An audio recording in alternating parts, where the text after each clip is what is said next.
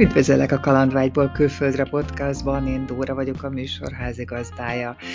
Folytatjuk Dánia sorozatunkat, ezúttal Fanni és Imi történetét ismerheted meg.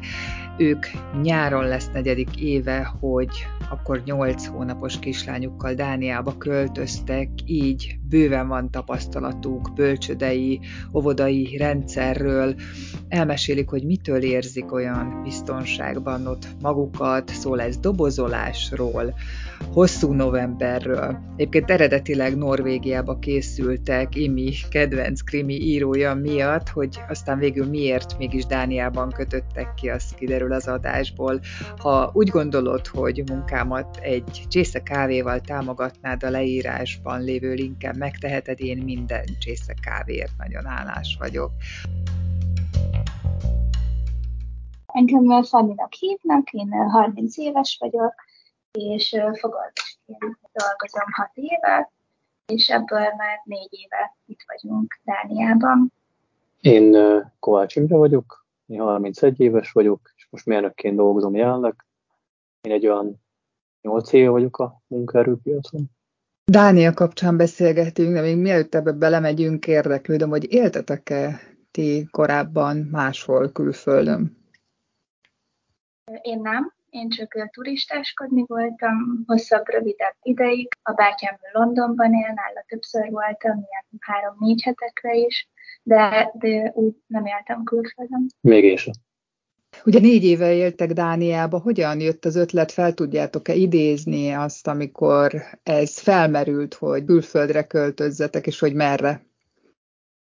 Szerintem az egésznek a gyökere az ott kezdődött, nekem volt egy kedvenc íróm, egy norvég író, Jó Nesbo, és miután olvastam a könyveit, nekem nagyon erős vágyam volt, hogy mi Norvégiába költözzünk, és mondtam Fanninak egy jó ideig, hogy próbáljuk meg, próbáljuk meg, fiatalok vagyunk, tanultak vagyunk, vágjunk bele.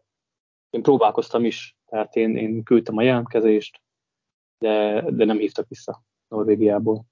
Az a világ vonzott téged, ami így a könyveken keresztül kirajzolódott Norvégiára? Hát igen, mert ez egy krimi sorozat, de még így is nagyon áthatott rajta, hogy azért a skandinávok egy más élet színvonalon élnek, és az, az egyértelműen vonza az embert. Fanni, te mit szóltál a felvetéshez, hogy éjszakra menjetek?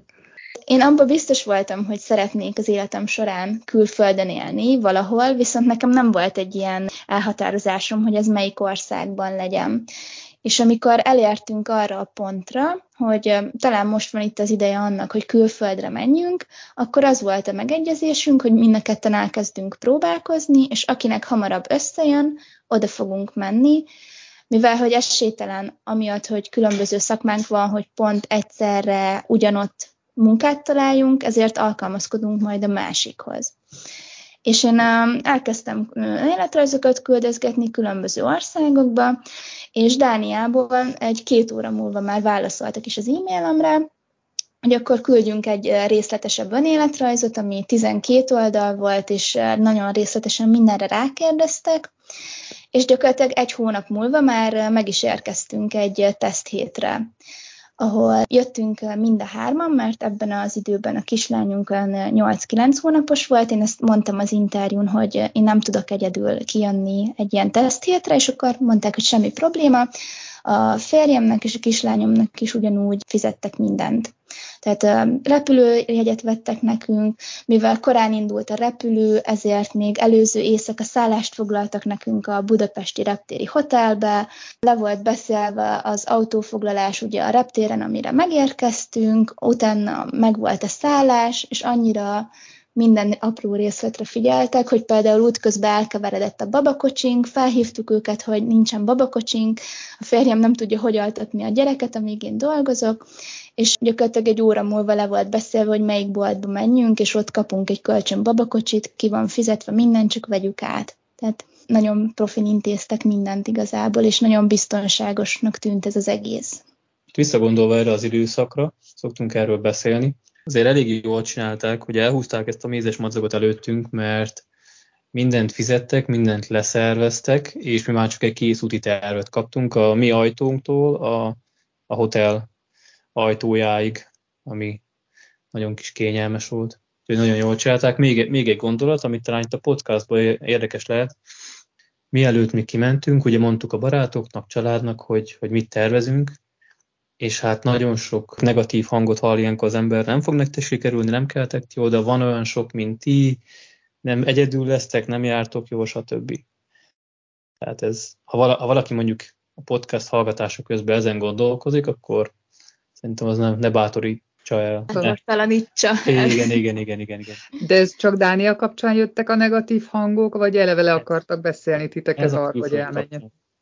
Hát a külföld kapcsán, meg hogy külföld viszonylag fiatalon, mert ugye mi 26-27 évesek voltunk, és kisgyerekkel, tehát mondom egy év alatt volt a kislányunk még.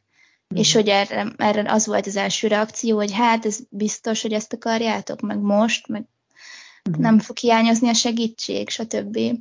Még azt nem emeltük ki, hogy nekem ez a munka, ez egy fejvadász cégen keresztül volt az egész intézve, tehát ők voltak azok, akik ennyire profin csináltak mindent, és ugye mondta Imre, hogy, hogy megvolt a terv, ezt, ezt konkrétan úgy kell elképzelni, hogy kaptunk egy táblázatot, hogy melyik napban, melyik órában én mit csinálok, és addig Imi és a kislányunk mit csinál, mert hogy amíg én a teszt héten voltam a, a fogászati rendelőben, addig ők ovikat, bölcsiket néztek meg, meg a várost, meg, meg ilyesmit. Ott az egy hét alatt milyen tapasztalataitok voltak, azon kívül, hogy minden nagyon szépen meg van szervezve, és minden nagyon flottul megy, ugye a munkakörnyezet kapcsán, Imi, te mit, miket láttál ilyen, ilyen bölcsöde és óvoda témában? Hát én szerintem azt kaptam, amit gondoltam a skandináv életmódról. Tehát ha az utcán sétál az ember, ha a boltba megy be az ember, ha a bölcsibe megy be látogatóként,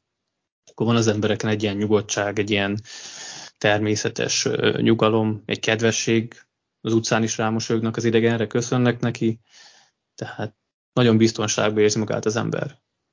Vezetés közben is teljesen jó kultúrával rendelkeznek a dánok. Fanni, igen, tehát maga a fogászati klinika, ahol voltam, az egy szinte teljesen új, egy másfél éves rendelő volt, teljesen új eszközökkel, anyagokkal, olyan minőségi dolgokkal, amiket otthon nagyon-nagyon nehéz, még egy magánrendelőben is fenntartani, mert ugye ezeknek komoly költsége van, amiket ugye a betegeknek kell végső soron megfizetni, és ezek eléggé megnyomják a kezelésnek az árát. Tehát ez nekem nagyon tetszett, hogy, hogy igazából olyan körülmények között dolgozhatnék, ami, ami így a szakmának mondhatni a, a csúcsa, vagy ahol nem kell kompromisszumokat kötnöm. És ez, ez nagyon vonzó volt azután, hogy láttam, hogy otthon ezt mennyire nehéz megoldani mm. és mindenki kedves volt, segítőkész, a betegek is teljesen pozitívan álltak hozzá, hogy voltak, akik megengedték, hogy kezeléseket végezzek rajtuk, volt, akik csak azt mondták, hogy inkább csak nézzek, de tehát azon a teszthéten is már volt, akinek tömést csinálhattam, kihúzhattam a fogát, úgyhogy nyilván felvilágosították, hogy ott van a másik orvos, a tulajdonos, aki ugye ellenőrzi, amit csinálok, de nem volt semmilyen negatív élményem. Akkor gondolom ez az egy hét alatt eldőlt, és tovább szerveztétek a kiköltözéseteket? Hát az utolsó este volt egy vacsora, amire annak a klinikának a tulajdonosa, illetve a, a cégnek az egyik képviselője, mert ez egy ilyen nagy franchise hálózat, ahol dolgozom, ők hívtak meg minket, és ott elmondták, hogy nagyon szimpatikus vagyok nekik, és tetszett nekik, ahogy dolgoztam, meg ahogy ez egy hét telt, és hogy szeretnének nekünk szerződést ajánlani. Az volt az eredeti terv, hogy abban a városban, ahol ez a teszt hét történt. Úgyhogy igazából ezzel a tudattal szálltunk fel a repülőre, hogy hú, na hát akkor ez most tényleg megtörténik, meg tényleg összejön, és ahogy vártuk a repülőt, akkor meg is kaptam hivatalosan is a szerződést e-mailben, úgyhogy ott így nagyon, nagyon nagy várakozásokkal indultunk haza, hogy na hát akkor most, most hát, mi legyen és hogy ugye, legyen. Igen, igen, tehát akkor hogy a nagy döntés. Mert akkor még eldöntve nem volt, ugye, mert ez egy interjú volt, és akkor, hogy menjünk haza és döntsük el. A szerződés, amit küldtek, az minden pontban megfelelt? Tehát nem volt semmi olyan, ami miatt nem, nem tetszett? Hmm, igazából szerintem abban, abban a fázisban voltunk, hogy így nagyjából bármire igen mondtunk volna bizonyos szempontból, mert már addigra annyira belejeltük, belejeltük magunkat, hogy ú, ez tényleg összejöhet. De nem volt egyébként semmi olyan. Tehát angolul kaptam meg a szerződést, át tudtam olvasni, az volt benne, amit megbeszéltünk, tehát nem, nem voltak benne ilyen meglepetések. Hát ugye hazajöttünk, mi ketten megbeszéltük, hogy igen vagy nem, megyünk vagy nem megyünk, aztán ugye feltállaltuk a döntést a családnak, barátoknak, és amikor igen mondtunk a cégnek, akkor talán két hónap, három hónap múlva mi már költöztünk is. És hát az az idő az a felmondással telt, a pakolással telt, a szervezéssel telt, meg a, az izgulással természetesen. A cég továbbra is intézte a lakhatásotokat, tehát bele, a bele cég... szállt a, hát, a szervezésbe? Hát, annyira nem, de segítettek. Tehát még kijöttünk ugye egyszer, még azt fizették, hogy még egyszer kijöttünk egy pár napra albérletet nézni. Igen, de ez azért volt ez a második út, mert hogy menet közben változott a terv, és nem abba a klinikába adtak végül is állásajánlatot, amelyikben voltunk a teszthéten, hanem egy másikban. És akkor emiatt volt egy másik utazás, amikor megnéztük azt a várost, ahova végül is a szerződésem szólt, és ahova el is, ahol végül is el is kezdtem dolgozni, és akkor azon a második utazáson mi már úgy jöttünk ki, hogy innen mi úgy akarunk hazamenni, hogy már megvan az alberletünk és nem segítettek konkrétan az albérlet keresésben, de abba segítettek, hogy adtak kontaktot, akin keresztül végül is sikerült az albérletet megtalálnunk, itt a Dán rendszerben az van, hogy a CPR szám, ami mindennek az alapja, ez, ez egy darab szám, egy darab kártyával, nem úgy, mint otthon, hogy száz kártya kell, hogy nálunk legyen. Ez az adószám, tajszám, lakcím ezen van, tehát mindenkit ezzel azonosítanak be, és ez a CPR szám, ez szükséges ahhoz, hogy valaki Dániában elkezdhessen dolgozni. Ezt érvényes munkaszerződés alapján adják ki, amikor beregisztrálunk az országba. Viszont ahhoz, hogy ezt a CPR számot megkapjuk, kell, hogy legyen egy Dán lakcímünk. Viszont ahhoz, hogy tehát, hogy aláírjunk egy lakhatási szerződést, ahhoz meg kell CPR szám. Tehát az elején ez egy kicsit nehézkes, hogy mivel a két dolog effektíve üti egymást, hogy ezt hogyan lehet megoldani. Hát erre mindenkinek különböző megoldásai vannak. Akkor ti is megtaláltátok a megoldást. Mi is megtaláltuk.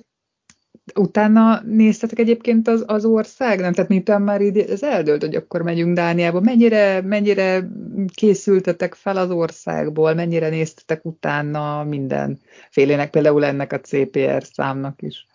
Utána néztünk az országnak, amikor már Fanninak visszajeleztek, hogy megy ki a teszt hétre, tehát már komolynak tűnt a dolog, nem csak egy online interjúnak, akkor ugye rendesen utána néztük, hogy milyen kultúra, milyen nyelv, milyen oktatás, milyen megélhetés, stb. stb. Viszont ezt az egész ügyintézést nagyon szerencsések voltunk, mert ezt is intézte a fejvadász cég. Tehát ott is csak megkaptunk egy paksamétát, jó sok oldala, hogy töltsük ki, elmenjünk ebbe az irodába ekkor, és ott, ott tudjuk ezt elintézni. Igen, és ö, olyan szinten volt ez megírva, ö, tehát hogy így linkekkel, hogy akkor ahhoz, hogy időpontot foglalj, itt van a link, ö, itt kell regisztrálnod, stb. És közben követték is a folyamatot, tehát mikor mondtuk, hogy mi melyik nap szeretnénk beregisztrálni, akkor, akkor szóltak, hogy ah, az nem lesz jó, mert hogy akkor már itt Dániába elkezdődik a három hetes nyári szabadság, amikor konkrétan a fűsenő, mert kiürül az ország, minden okmányiroda, minden bezár, és akkor abban a helyzetben voltunk, hogy gyakorlatilag azon a napon, napon, amikor leszállt a repülőnk, már mennünk is kellett beiratkozni, mert hogyha aznap nem regisztrálunk be az országba, akkor én nem tudtam volna következő hónapban elkezdeni dolgozni, mert a, a munkaidőm az pont erre a nyári szabadságra esett az első hete, és akkor nem tudtak volna alkalmazni, hogyha nincs meg ez a CPR számom. Tehát így az egész folyamatba követtek és segítettek minket, meg az ilyen buktatókra felhívták a figyelmünket, hogy, hogy mi az, amiből problémánk lehet. Amikor visszamentetek a második alkalmakkor találtatok végül albérletet, ezt meg tudtátok oldani?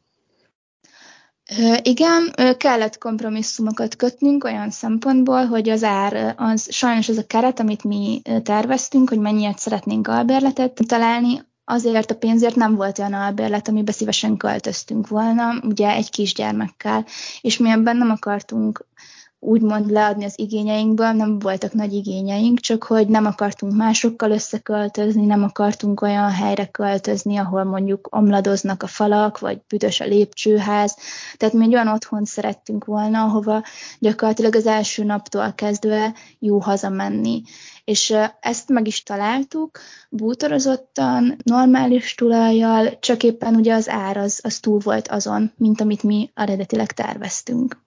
Tehát egyik kivettétek, csak többet fizettetek, mint Igen, így van, igen, így van. igen. Hát az ár, az, ár az, az reprezentálta azt, hogy jó környék, bútorozott, felújított, stb. stb. Tehát ez egy tengerparti városban volt, gyakorlatilag a második utcán, tengerparti kilátással, egy viszonylag új építésű társasház, második emeletén, másfél szoba, tudom, 60 valamennyi négyzetméter. Melyik város? A város neve egyébként úgy van leírva, hogy Esbjerg, és a magyarok így is mondják, hogy Esbjerg, de a dánok úgy mondják, hogy Esbia. Ez a legnyugatabbi nagyváros. Tehát a nagyvárosok közül ez van leginkább nyugatra. Tehát ez teljesen a nyugati tengerparton van. Hogy volt a kiköltözés? Hát igen, ott, ott van egy jó sztorink, tehát bútorozott volt a lakás, de ugye nekünk rengeteg dolgunk volt, amit szerettünk volna kihozni, ezért mi azt a döntést hoztuk, hogy a kis Suzuki Swiftet megpakoltuk, annyira, amennyire a belső térfogat engedte, plusz egy vezető, én, és én elindultam Magyarországról, és egy kétnapos túra után én meg is érkeztem Dániába, tehát én kihoztam az autót, minden fizikai tudszal, amit szerettünk volna kihozni, majd hazarepültem talán másnap, vagy két nap múlva, és a két lányjal meg visszarepültünk. És akkor így volt kint az autó, a cuccunk, meg meg a, meg a kis család is. És a bicikliket, elhoztuk a saját biciklinket, meg pár dobozt, azt még feladtunk csomagszállítóval. Ja, Tehát nem, igen, nem fért igen, bele igen, minden igen. a Suzuki swift -be. Otthoni életeteket azt felszámoltátok, vagy meghagytátok azért, hogy ha esetleg mégse jön be a számítás, akkor vissza tudjatok jönni? Van otthon egy lakásunk, és a szüleimnek van egy lakása, amiben laktunk, és azt nem, nem adtuk ki, nem adtuk el, igazából két évig üresen állt, azzal a gondolattal, hogy, hogy nem tudjuk, hogy meddig maradunk, és maradunk-e, és két év elteltével, amikor, amikor már eldöntöttük, hogy úgy tűnik, hogy maradunk, és itt sikerült vennünk egy házat, akkor döntöttünk végül is úgy, hogy kiadjuk most már ezt a lakást, úgyhogy jelenleg megvan, de ki van adva. Ugye munkahelyen felmondtunk, de mind a kettőnknek azt mondták, hogy bármikor visszavárnak. Tehát ugye mm. volt egy, egy ilyen safety net, egy biztonsági háló, hogyha vissza akartunk volna térni.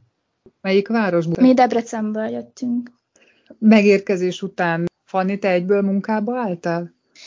Úgy csináltuk, mivel pont a nyárra esett, hogy mi július 11-én vagy 12-én költöztünk ki, és én augusztus 1 kezdtem el dolgozni, és ezt így is terveztük, hogy azt a három hetet, ami a két dátum között volt, ezt kirándulással töltöttük és akkor, akkor volt ugye autónk még, és akkor bejártuk a környéket igazából ilyen 100-150 kilométeres körzetben, amit tudtunk, azokat megnéztük, illetve nagyon szerencsénk volt, nagyon jó idő volt, tehát élveztük igazából ezt az egészet, hogy tengerpart, napsütés, friss levegő, úgyhogy az nagyon-nagyon jó volt az eleje, szerintem az, az egy nagyon jó időszak volt, és ugye nagyon-nagyon sok várakozással, meg pozitív gondolattal néztünk az elé, hogy na, mi vár itt minket. Ha valaki azt tervez, mint mi, akkor szerintem ezt csak ajánlani tudjuk. Egy ilyen köztes időszak két életfázis között. Igen, és otthon is volt egyébként egy, egy három hét, amikor már Imi is felmondott, ugye én akkor egyesen voltam, és otthon is volt egy három hetünk, hogy ugye így lezárjuk az otthoni dolgokat, meg egy kicsit jobban összehangolódjunk így a hármunk életére, meg hogy például Imi is ugye többet legyen a kislányunkkal, hogy könnyebb teljenek azok az időszakok, amikor ugye én elkezdek majd dolgozni, mert az volt az eredeti terv, hogy én augusztus 1 elkezdtem dolgozni, és bölcsit pedig szeptember 1-től kértünk, és akkor így volt egy ilyen egy hónap, egy ilyen apalánya hónap, amiben ők összekovácsolódtak. Ez nálunk ilyen belsős poén, mert hogy a Kovács a vezetéknevünk. Talán, talán az volt eddig életem legszebb hónapja, igen. Tehát ott nem volt semmi dolgunk, csak játszótérre menni, élvezni a nyarat, hazavárni anyut. Ez egy mm. jó hónap volt. Igen, és az volt a terv, hogy akkor mondjuk szeptember 1 kezdi a kislányunk a bölcsit, és Imi pedig mondjuk október 1 kezd dolgozni, mert hogy neki ugye nem volt még munkája, csak az én munkámra támaszkodva jöttünk ki. Nagyon jó, hogy családként vagytok kint, és kisgyerekkel így van tapasztalatotok, hogy ha valaki esetleg pont ebben a felállásban készül kiköltözni, akkor mire számítson, milyen a bölcsödei, az óvodai rendszer? Hát ezzel kapcsolatban mondjuk egy, egy olyan gondolattal kezdenék, amit mi sokszor átbeszéltünk Fannival, hogyha valaki mondjuk kisgyerekkel jön ki, akkor hajlamos azt mondani, hogy elmegy mondjuk egy, egy rosszabb albéletbe, de ami olcsóbb, olyan felfogással, hogy kihúzzuk, jó lesz az, majd lesz az még jobb, és akkor az emberek hajlamosak mondjuk eltölteni egy, két, három, négy, öt, hat hónapot, vagy akár többet is, ugye egy olyan helyen, ahol nem érzik jól magukat, de a pénzre gondolva elmennek egy olyan albéletbe, és amit mi láttunk azt, hogy ez, ez sokszor visszaüt. Nagyon sokszor az emberek kiégnek, nem érzik otthon magukat, nem érzik úgy, hogy jó döntés volt ez az egész, és, és a végén ez, ez ugye bebukik. Ez, ja, mert nem olyan a környezet, amilyen hát, volna. Igen, Sőt, igen. lehet, hogy rosszabb, mint amit ott hagyta. Igen, és akkor az ember minden egyes nap nem otthon érzi magát, nem volt ez jó döntés, mindig megkérdőjelezi ezt az egészet. Az óvoda, a bölcsi elkezdeni kisgyerekkel szerintem az is nagyon simán ment, tehát tudták, hogy jövünk reggel 8 és 9 között, fogadtak minket, tudták, hogy kik vagyunk. Én csináltam az egész beszokatást, nagyon odafigyeltek a mi igényeinkre, tehát nézték, hogy akkor Hédi hogy bírja. Hédi mondjuk a mi kislányunk pont nem az a nagyon barátkozós egyéves volt, kicsit félénkebb volt, akkor erre odafigyeltek, de annyira jól érezte magát, hogy a harmadik napon már, már bent is aludt. Tehát ő 14 hónapos volt, amikor elkezdte a bölcsit, és ő úgymond idősnek számított, mert hogy itt olyan 8 és 10 hónapos kor között kezdik általában a gyerekek a bölcsit, mert addig tart gyakorlatilag ez a szülési szabadság, mert 12 hónap, de már egy, egy hónappal a szülés előtt elkezdődik, plusz még ugye a beszokatás időpontja, tehát általában a legkésőbb 10 hónaposan el szokták kezdeni a gyerekek a bölcsit. Ugye ehhez képest ő 14 hónapos volt, tehát ő kicsit nagyobb volt már ebben, de ugye még nem beszélt, de ugye még a nyelvi fejlődése is abban a szakaszban volt, hogy semmilyen problémát nem jelentett az, hogy, hogy ő még előtte nem hallott Dán szót, mert még a magyart is akkor tanulta, és igazából teljesen jól beszél mind a két nyelven, helyesen nyelvtanilag, magyarul is szuperül ragoz, mi itthon csak magyarul beszélünk, viszont állami Dán bölcsibe, állami Dán oviba jár, és beszélgettünk egyszer egy logopédussal is egy alkalommal, és akkor ő azt mondta, hogy az a fontos igazából, hogy ő magyarul legyen tisztában azzal, hogy például mi az, hogy répa, hogy a répa az egy zöldség, narancssárga, a földben ő szereti a nyuszi, és hogyha ezt ő mondjuk tudja, hogy, hogy ez a répa, és ezt úgy hívják, hogy répa, akkor ehhez már nagyon könnyen hozzá fogja tudni tenni azt, hogy Dánul meg a répát egyébként úgy hívják, hogy gulleró, és akkor már ez megvan, hogy neki már nem kell külön még egyszer megtanulni a Dánul is, hogy, hogy ez most mit jelent ez a szó. Tehát meddig lehetnek bent a gyerekek? Hát ahova mi járunk, az 6-15-kor nyit reggel, és 16.45-ig van nyitva. Pont egy rokonom kérdezte nemrég, hogy itt van-e szükség például babysitterre, mint mondjuk Angliában, és emiatt szerintem igazából így a mindennapokban nincs, mert, mert itt ugye 37 óra a kötelező munkaidő, de hogy ez jelent mondjuk napi 7-7 és fél órát, még hogyha valaki ingázik, akkor is meg tudja oldani, hogy között a reggel 6-15 és délután 16-45 között hogy viszi be a gyerekét, meddig van ott. Mi például korábban kezdünk reggel dolgozni, tehát nekünk a gyerekek 7 óra körül mennek be az oviba, bölcsibe, viszont ezért korábban végzünk, ők olyan negyed, négy, fél négy körül jönnek haza tehát így néz ki nekünk egy nap, de ha mondjuk valami közbe jön, hogy megcsúszunk a munkába, vagy ilyesmi, nincsen semmi gond, mert 16-45-ig nyitva van. Hogy ugye a Dán munkahelyek átlagban, a 9 to 5 részen, tehát az ilyen irodai részen, általában szerintem fél négy körül már elkezdenek kiürülni, és én, ahol eddig dolgoztam, négy órakor már üresek az irodák. Hát, hogy legyen idő az életre is. Így, hát ez a work-life balance, ugye a család minőségi ideje, erre odafigyelnek és tartják is, és ezért van, hogy négy órakor tényleg legtöbb iroda már üres, viszont hajlamosak 7-7-30-kor elkezdeni dolgozni. Ugye sokan szidják itt van a közétkeztetés, nem alaptalanul. Nektek mik a tapasztalataitok? Hát itt Dániában nagyon nagy hagyománya van ennek a dobozolásnak, tehát hogy a gyerekek dobozban viszik magukkal az ételt, igazából bölcsiskortól.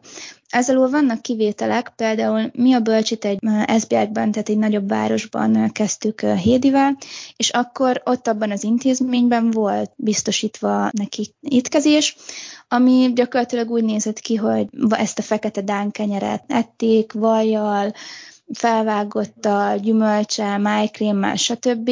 Voltak ilyen dolgok, amikkel nem feltétlenül értünk egyet, hogy például csak az ehetett gyümölcsöt, aki megette az összes kenyeret, tehát én mondjuk ezzel nem értek egyet, mert lehetne csak gyümölcsöt, de nyilván azt, azt viszont megértem, hogy az a gyerek, aki mondjuk csak gyümölcsöt eszik, az hamarabb megéhezik, és ezért muszáj, hogy megegye a kenyeret is, de ha eltelítődik a gyümölcsel, akkor már nem fogja kenni a tehát amúgy értem, értem a rendszert, és nekünk két év így telt el, hogy ő ott kapta az étkezést. Itt nem nagyon esznek ebédre meleg ételt, de heti háromszor volt nekik meleg étel, ami általában ilyen krumpli, szószal, vagy fasírt jellegű dolgok voltak.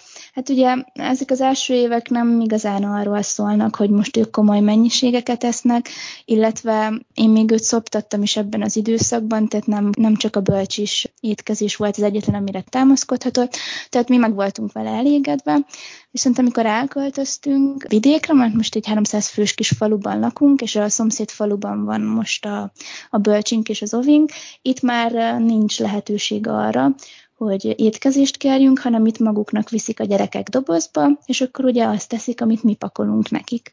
Akkor este van meleg étel? Igen, este vacsorára eszünk melegételt, nincs lehetőség ugye így minden gyereknek külön melegítgetni, hanem gyakorlatilag szendvicset visznek, zöldséget, gyümölcsöt, hogyha sütünk nekik brépatorta, ilyesmi dolgokat, amiket ugye könnyen meg tudnak enni. Ennek vannak előnyei, meg hátrányai ennek a dobozolásnak, mert ugye időbe telik megcsinálni, de cserébe tudjuk, hogy mit teszik a gyerek, meg visszakapjuk, látjuk, hogy aznap mit nem evett meg, tehát akkor tudjuk, hogy esetleg legközelebb mit csináljunk másképp, de ugye macera, mert be kell hozzá vásárolni, megcsinálni, elmosogatni, stb.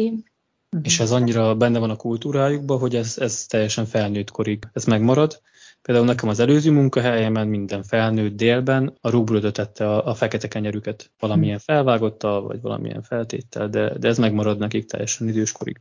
Igen, tehát az, hogy dobozban hozzák a, a saját ételüket, ez, ez annyira tipikus, hogy a munkahelyemen nemrég volt egy ilyen nyugdíjas búcsúztató, aki 41 év munka után elment nyugdíjba, és akkor mindenki ott gratulált neki, hogy, hogy na, akkor ez volt az utolsó, ezt ilyen melpakkénak hívják, ezt a dobozt, amiben pakoljuk az ételt, hogy na, akkor most megcsinálta a saját utolsó melpakkéjét, és hogy hogy akkor ez most milyen felüdülés, hogy most már az életében nem kell többet csinálni, ugye nem tudom, 60 akárhány éves hölgyről beszélünk, tehát hogy ez tényleg így gyakorlatilag bölcsitől a nyugdíjig elkíséri őket, és bármilyen szabadtéri tevékenységre menjünk, tehát bármilyen Legoland, állatkert, múzeum, mindenhol ki van alakítva olyan tér, ahol a saját ételt meg lehet enni, és erre nem néznek csúnyán, ez egy teljesen elfogadott dolog, állatkertekbe konkrétan grillek szoktak kirakva lenni, hogy vidd el a kolbászt és süsd meg magadnak, az ottani gázzal, faszénnel, mindennel. Nagyon sok helyen arra is külön figyelnek például, hogy etetőhelyiség kisbabáknak, szoptatós helyiség, egy ilyen etetőhelyiségben van mikro, pelenkázó, stb. Tehát összességében azt mondhatjuk el, hogy itt Dániában a gyermek az egy érték és, és, és minden ennek szellemiségében van, hogy úgy vannak kialakítva az ilyen szabadidős dolgok, hogy, hogy tényleg mindenre gondolnak. Imi, neked hogy alakult az álláskeresés? Ugye az volt a terv, hogy októbertől te is dolgozol. Igen, ez volt a terv, és hát nagyon nem így alakult. Ugye mi azt beszélgettük mindig Fannival, hogy ott van az egy hónap, én ott leszek Hédivel, közben állást keresek, és hát fiatal vagyok, mérnök vagyok, jól beszélem az angolt. Egyébként milyen mérnök vagy? Gépészmérnök.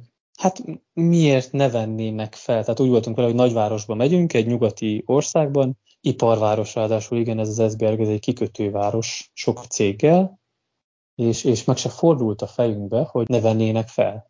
Tehát én, én nyitott voltam, mondjuk ha nem is mérnöki munkát elfogadni, de technikusit vagy, vagy sori munkát elvégezni, hogyha, hogyha nem megy, de ugye először próbáltam a mérnöki munkákra vadászni, és hát úgy hozta az élet, hogy én egy jó másfél évig én nem találtam munkát. Tehát nagyon sok jelentkezést elküldtem, kaptam segítséget, az még egy érdekes dolog, hogy van egy Newcomer Service nevű szolgáltatás a városba, akik az újonnan jövőknek segítenek mindenféle kérdésbe, tehát hogy találok albérletet, hogy kapom meg a CPL kártyát, hogy megy a gyerek iskolába, stb. stb. és ők segítettek nekem állást is keresni. Tehát ugye egy helyi Dán ezzel foglalkozó állami alkalmazott segített megírni az önéletrajzot, segített jelentkezni, hogy megy ennek a folyamata, és egyszerűen nem ment másfél évig az álláskeresés annyira, hogy nem is hívtak vissza, tehát ugye nem is válaszoltak, vagy nem volt egy interjúm se.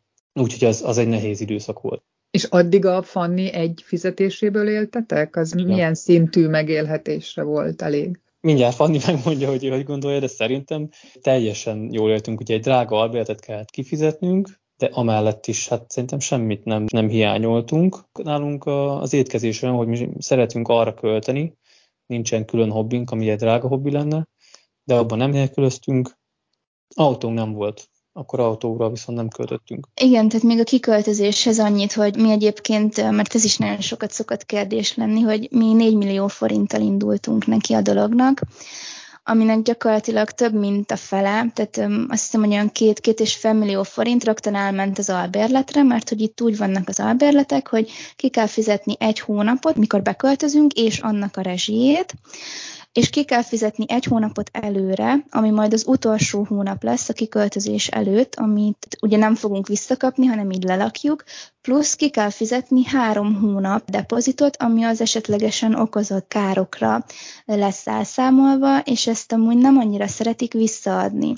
Tehát ez, mivel hogy mi egy drága albérletet választottunk végül, ezért ez nekünk egy mm, ilyen két és fél millió forintos összeg volt gyakorlatilag, amit, amit a kiköltözéskor ki kellett fizetnünk, majd ugye a második hónapban már jött a, a következő számla, úgymond, és onnantól kezdve már ugye minden hónapban fizetni kellett. Tehát ez nem azt jelentette, hogy akkor most befizettünk öt hónapot, és akkor most öt hónapig nem kell fizetni, hanem onnantól kezdve gyakorlatilag folyamatosan kellett, hogy fizessünk. Ez úgy volt, azt hiszem, hogy 8000 korona plusz rezsi és ez olyan 9500 koronára jött ki nekünk, ugye bútorozott volt, tehát azért is pluszba kellett úgymond fizetnünk. Igen, tehát egy ilyen 400 ezer forint volt kb. És ugye a másik két millió forint, az meg ugye arra ment el, hogy volt ez a három hét, amiben kirándulgattunk, meg még ugye mire megjött az első fizetés, tehát itt a hónap utolsó munkanapján kapunk fizetést, és akkor ugye augusztus 1 kezdtem el dolgozni, és augusztus 31-én kaptuk az első fizetésemet.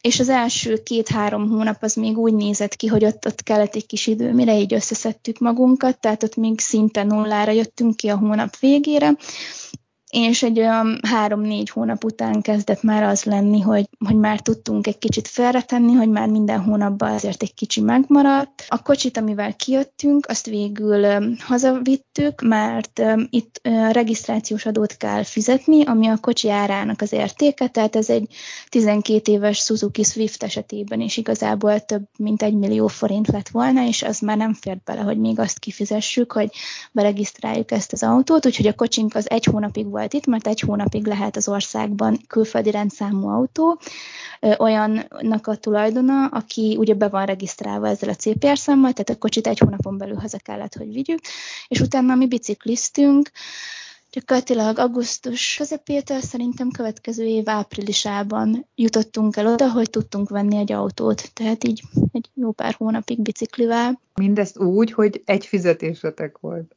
Igen, egy fizetés, de úgy tudtunk autót venni, hogy ugye addigra tudtuk összegyűjteni egy, egy olyan autónak, amit kiválasztottunk a, a 20%-át, az az önrész, és akkor kaptunk rá hitelt, és így tudtuk megvenni az autót áprilisban. Tehát, hogy nem, nem KP-ra, meg nem az egészet, hanem addigra tudtuk azt, hogy 24 ezer koronát félretenni, hogy már bele tudtunk menni egy hitelbe. És akkor így hitelre tudtuk megvenni az autót. Végül, Imi, akkor másfél év után milyen munkát sikerült találnod? Tehát itt kicsit visszacsatolunk oda, hogy a Fanni cége már a legelső lépéstől mennyit segített nekünk, és nem tudom, hogy nélkülük ugye ez az egész ment volna, és hát eljött ez a pillanat, hogy másfél év után, nagyon-nagyon sok beszélgetés és fejtörés és depresszió után, hogy azt mondtuk, hogy hát ez nem megy. Tehát, hogyha én nem tudok munkát találni olyan szinten, hogy egy interjúm sincs, egy visszahívásom sincs, akkor, akkor eleget vártunk igazából, tehát akkor hazamegyünk. Mert nagyon jó a Fandi munkája, meg szeretünk itt lenni, tetszik az ország, de hogyha én nem találok munkát, akkor ez ennyi volt. Szeleztük a Fandi főnökének, mondtuk, hogy mindent köszönünk, szép volt, jó volt, de úgy tűnik, hogy megyünk haza.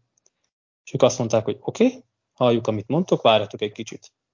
És nem is tudom, egy hét, két hét múlva ajánlottak munkát a Fanni cégénél, mert az van nekik marketingosztályuk is, hárosztályuk, és azt mondták, hogy én nagyon jól illenék a marketingosztályba, mint egy, mint egy gépészmérnök, és következő hónaptól én ilyen 50 perccel lévő városba elkezdtem dolgozni, mint, mint marketing asszisztens talán, és kiegészítették ezt még azzal, tehát nagyon jól kezelték a helyzetet, azt mondták, hogy adnak ott munkát, csak pofandi ne menjen haza, valamint én tudok magyar fogorvosokat interjúztatni, megkeresni és interjúztatni dániai munkára.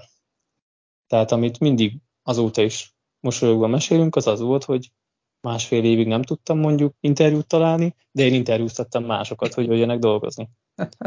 Úgyhogy az élet az, az tud vicces lenni néha.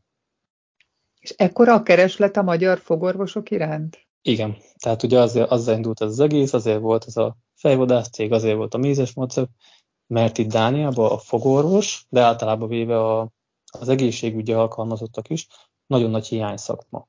Én emlékszem, hogy az első alkalommal, amikor orvoshoz mentem, mondta, hogy ki vagy, honnan jössz, azt mondja, hogy ha ismersz olyat, aki az egészségügyben dolgozik, akkor híved, mert hogy nagyon nagy a kereslet rájuk. De miért? Mit, mi történik az ottaniakkal? Elmennek külföldre, vagy nincs Például a fogorvoslásban az van, hogy itt két fogorvosi egyetem van, Kopenhágában és Orhusban, és akik ott végeznek, azoknak ugye egy nagyon nagy része szeretne ott is maradni, ugyanúgy, mint hogy Magyarországon, hogy ezekben az egyetemvárosokban, tehát akik ott végeznek, szeretnének ott maradni. Illetve az, hogy mm, én azt gondolom, hogy a dániai társadalom alapvetően egy ilyen öregedő társadalom, és nekem azt mondták, amikor idejöttem, hogy minden egyes évben 30-szal több azoknak a fogorvosoknak a száma, akik nyugdíjba mennek, mint amennyien végeznek az egyetemen. Tehát gyakorlatilag minden évben egy olyan 30 fogorvos hiányzik a rendszerből, és ezt nem tudják dánokkal feltölteni, mert egyszerűen nincsen annyi dán fogorvos, és muszáj, hogy külföldiek jöjjenek. És az olyan szinten igaz, hogy nekem már most, most a harmadik munkahelyem van, mint fogorvos. Elmentem egy másik céghez, de aztán most visszajöttem ahhoz az eredeti céghez, aki igazából kihívott ide, csak egy másik rendelőbe, és én még Dán fogorvossal nem találkoztam. Pedig mindenhol ugye ilyen 5-6 fogorvos dolgozik egy rendelőben.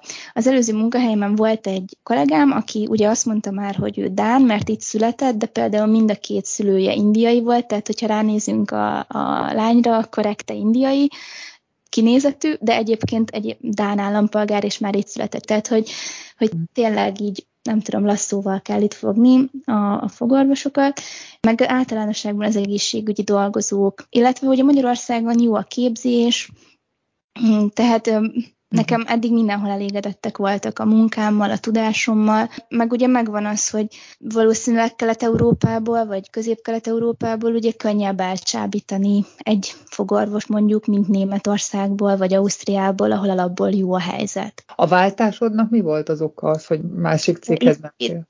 Hát az volt az oka, hogy én ott voltam ezen az első munkahelyemen addig, ameddig szülési szabadságra nem mentem a kisfiunkkal, aki majd most augusztusban lesz két éves, és a szülési szabadságom alatt történt az, hogy az a főnököm, aki engem felvette ehhez a céghez, ő is átment egy másik céghez, és megkeresett engem, amikor már tudta, hogy nem sokára vissza fogok menni dolgozni, megkeresett, hogy nem mennék át én is ehhez a céghez, ahol ő van, és igazából annyira jó ajánlatot adtak, hogy butaság lett volna nemet mondani rá, magasabb fizetés, és akkor így, így úgy döntöttem, hogy akkor átmegyek ehhez a céghez, és nagyon-nagyon jól éreztem magam, nem volt semmi probléma, csak menet közben úgy alakultak a dolgok, hogy a korábbi kollégám, akivel másfél-két évet dolgoztunk együtt az első munkahelyemen, ő megvásárolt egy, egy klinikát ezen az eredeti cégen belül, ahol, ahol mind a ketten dolgoztunk, és akkor ő pedig most január végén megkeresett, hogy, hogy ő nagyon szeretné, hogyha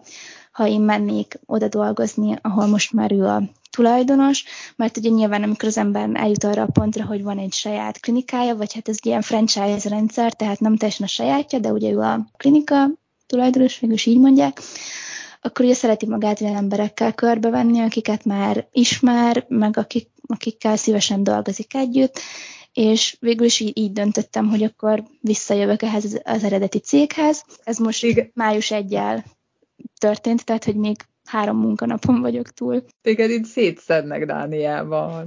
Igen, egy elég erős kontrasztot láthatunk a mi történetünkön keresztül, hogy Fanni után versengenek, ugye? Én meg próbáltam ugye munkát szerezni, és, és két évbe telt, mire mérnöki munkát találtam, úgyhogy nagyon erős kontraszt van, igen, de ez is visszacsatol oda, hogy nagyon nagy hiány van a fogorvosokra. Még itt egy gondolatom lenne, hogy mi azt vettük észre, hogy itt a munkahelyeknek egyrészt a nagyon nagy részét úgy töltik be, hogy ismerős által. Tehát, hogy nekem, nekem őszintén most önéletrajzom sincs, mert az, az első munkahelyemhez kellett önéletrajz, de azóta mindenhol gyakorlatilag az volt, hogy megkerestek olyanok, akik már ismertek, elmentem egy elbeszélgetésre, mondták, hogy jó, akkor mikor kezdesz.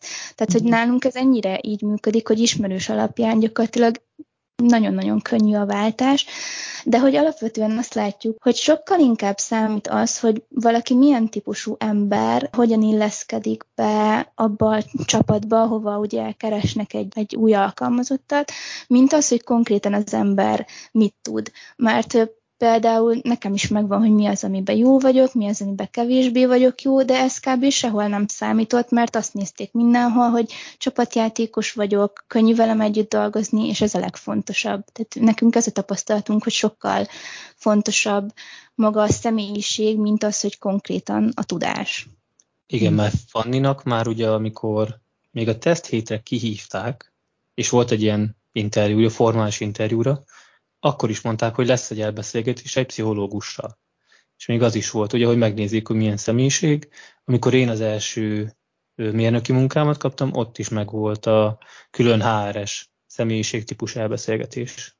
És arról kaptok valami visszajelzést, hogy milyen személyiségtípusok vagytok? Én nem, én megkérdeztem ezt a pszichológust, mert volt egy ilyen, nem tudom, 250 kérdésből álló online teszt, meg egy egy órás elbeszélgetés, és én, én kérdeztem, hogy ennek megkaphatnám-e az eredményét, és mondta, hogy nem. Úgyhogy nekem erre nincs infóm.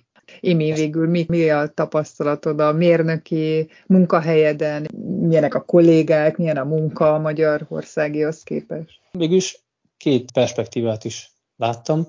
Az egyik az a mi falunkhoz közeli kis Dán cég, ami, ami tényleg pár száz fős, főleg Dánul beszélő kis cég, a másik pedig egy nagy multi, ahol most dolgozom, de nagyon sok hasonlóság van, tehát a Dán munkakultúra az, az sokszor még a mai napig elmosolyogtat, mert ők nagyon komolyan gondolják a work-life balance nagyon komolyan gondolják a stresszmentességet, és elsőre ez úgy üti meg az embert, elsőre talán azt látja, hogy, hogy nem dolgoznak, tehát kávézgatnak, beszélgetnek, nyugodtság van.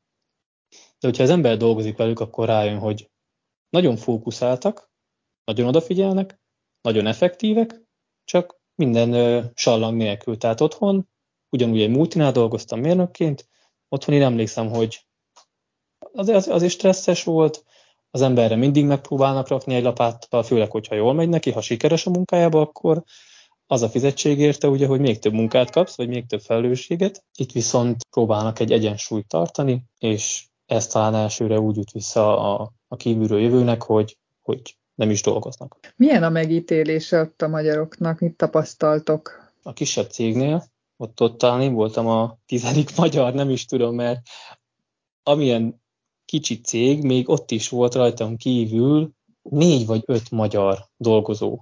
Tehát pár száz fő volt ott, de még ott is voltak magyarok, ők a, a gyártásba dolgoztak, és mondták, hogy meg vannak elégedve, mert ugye a magyaroknak nem büdös a munka, én talán így mondanám, tehát a magyarok, ami ki van rájuk osztva feladat, a szívvel, lélekkel megcsinálják, ugye? A dánoknál azért előfordul az, hogy mondjuk azt mondják, hogy nem. Tehát, hogyha azt mondják a, a takarítónőnek, hogy ezt és ezt és ezt kell megcsinálni, akkor lehet azt mondja a negyedik feladatra, hogy ő azt nem csinálja meg. És akkor úgy megy tovább a, a, a munkanapja. Tehát a magyarok megítélése szerintem, szerintem pozitív. Amikor átmentem a, a nagyobb multinacionális céghez, ott meg aztán tényleg már több magyar van, és ott én ezt kérdeztem is, a főnökömtől, hogy hogy látják a, a magyarokat, és mondták, hogy olyan embernek, aki szorgalmas, tehát aki, aki szeret dolgozni, aki nem próbál meg kibújni a, a munka alól. Van olyan, ami nem tetszik ott? Én most hirtelen azt mondanám, hogy nincs, mert nagyon-nagyon sok pozitív dolog van.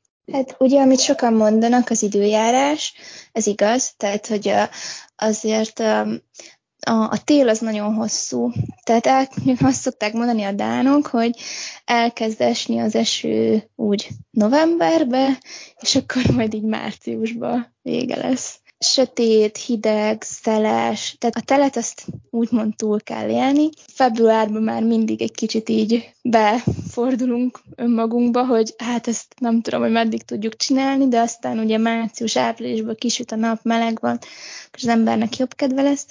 És ugye ezt a dánok úgy hidalják át, hogy itt megvannak ezek a tipikus szabadsághetek, amikor, amikor gyakorlatilag így kiürül az ország, és például a hetedik hét, mert ők itt mindent hétbe számolnak, nem azt mondják neked, hogy február 10-én találkozunk, hanem azt mondják neked, hogy, hogy hatodik hét szerdán találkozunk. És akkor itt ez a hetedik hét, ez egy ilyen február közepe, akkor van ez a szabadsághét, és akkor én azt szoktam mondani, hogy a, a gazdag dánok ilyenkor elmennek 14 napra tájföldre, a középosztálybeli dánok elmennek 7 napra a Kanári-szigetekre, és a szegény dánok pedig csak minden második évben mennek el a Kanári-szigetekre hét napra. Kb. így néz ki, és akkor ott ugye feltöltődnek, mert a november az egy, az egy nagyon hosszú hónap, van is egy ilyen dán vers, ami, ami úgy hangzik, hogy hogy az, az a vers címe, hogy az évnek 15 hónapja van, és akkor elmondják, hogy január, február, március, április, május, június, július, augusztus, szeptember, október, november, november, november, november, november, és akkor ez a, ez a vers, tehát hogy annyira hosszúnak érződik a november.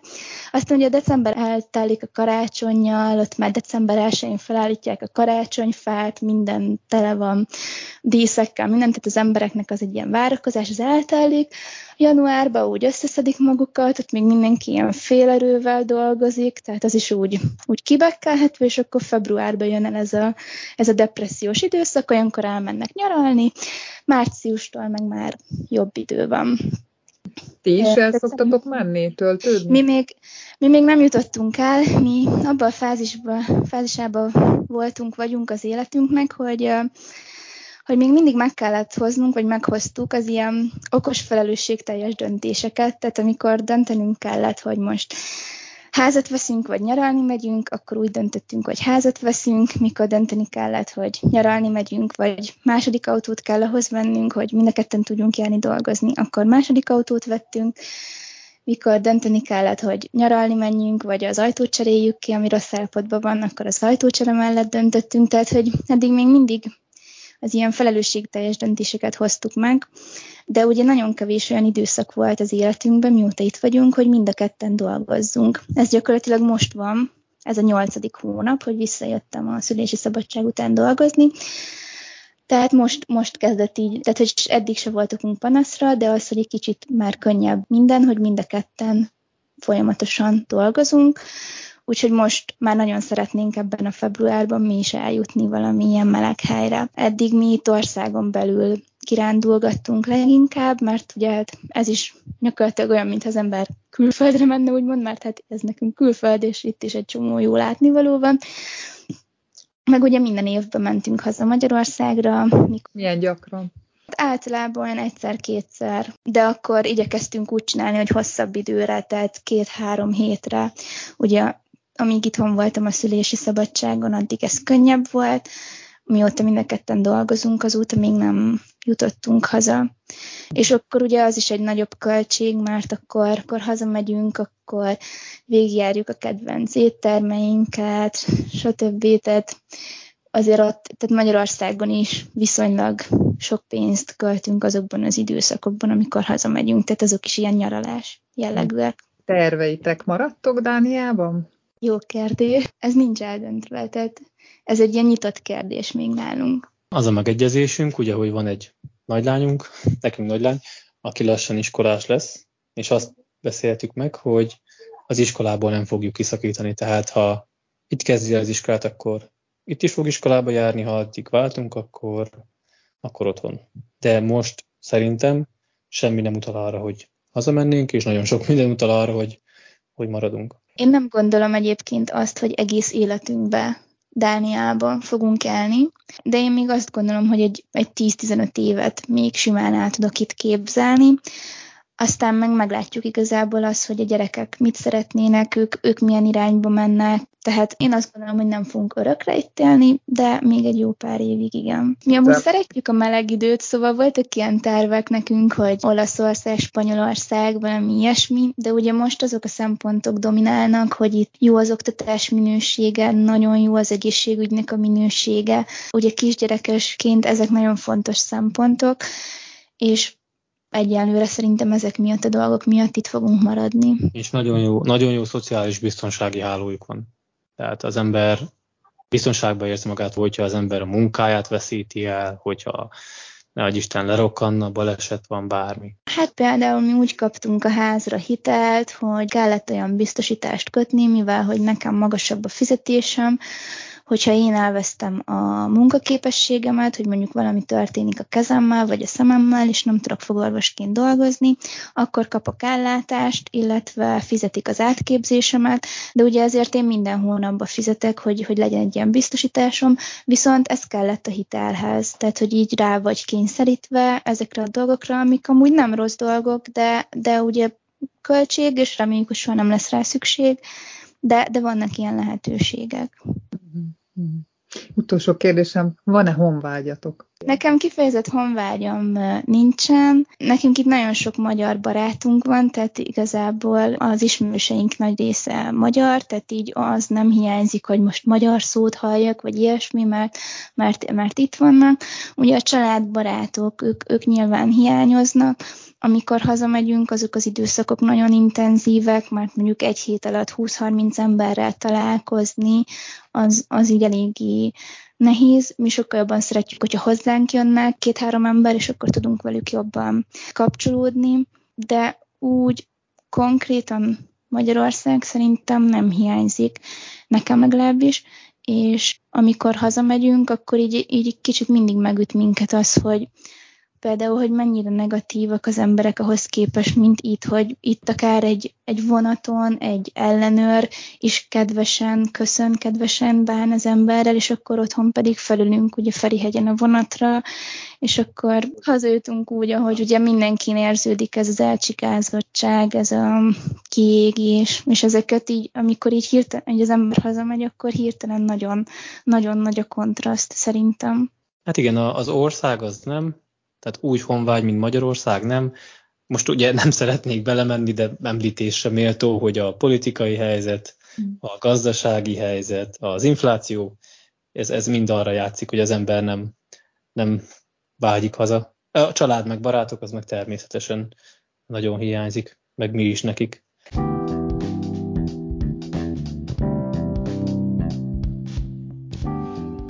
Remélem, hogy tetszett az adás. Ha bármi észrevételed van, esetleg további kérdéseid lennének a szereplőkhöz, nyugodtan írd meg kommentben, szerkesszük együtt az adásokat.